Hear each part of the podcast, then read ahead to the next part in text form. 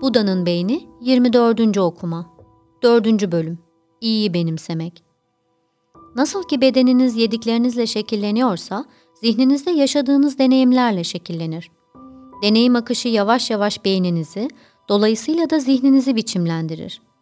Bunlardan bazıları açık şekilde anımsanabilir. Geçen yaz şunu yaptım, aşıkken şöyle hissettim. Ancak zihninizin şekillenmesinin büyük kısmı sonsuza dek bilinç dışınızda kalır.'' Buna örtülü bellek denir ve beklentilerinizi, ilişki modellerinizi, duygusal eğilimlerinizi, genel bakış açınızı belirler. Örtülü bellek zihninizin iç yapısını, siz olmanın nasıl hissettirdiğini oluşturur. Bunu yaşanmış deneyimlerin yavaşça biriken izlerine dayanarak yapar. Bu izler bir bakıma iki yığına ayrılabilir. Hem size hem de başkalarına faydalı olanlar ve zarar verenler. Budizmin 8 aşamalı kutsal yolunun bilgece çaba kısmıyla açıklamak gerekirse, faydalı örtülü anılar yaratmalı, korumalı ve artırmalısınız. Zararlı olanları da önlemeli, elemeli veya azaltmalısınız. Belleğin olumsuzluk önyargısı.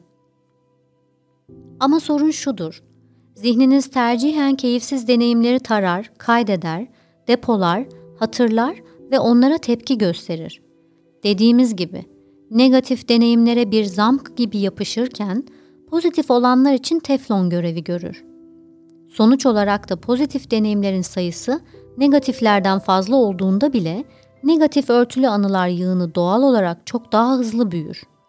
Böylece kendiniz olmaya dair o arka plandaki his haksız yere kasvetli ve pesimist bir tona bürünür. Elbette ki negatif deneyimlerinde faydaları vardır.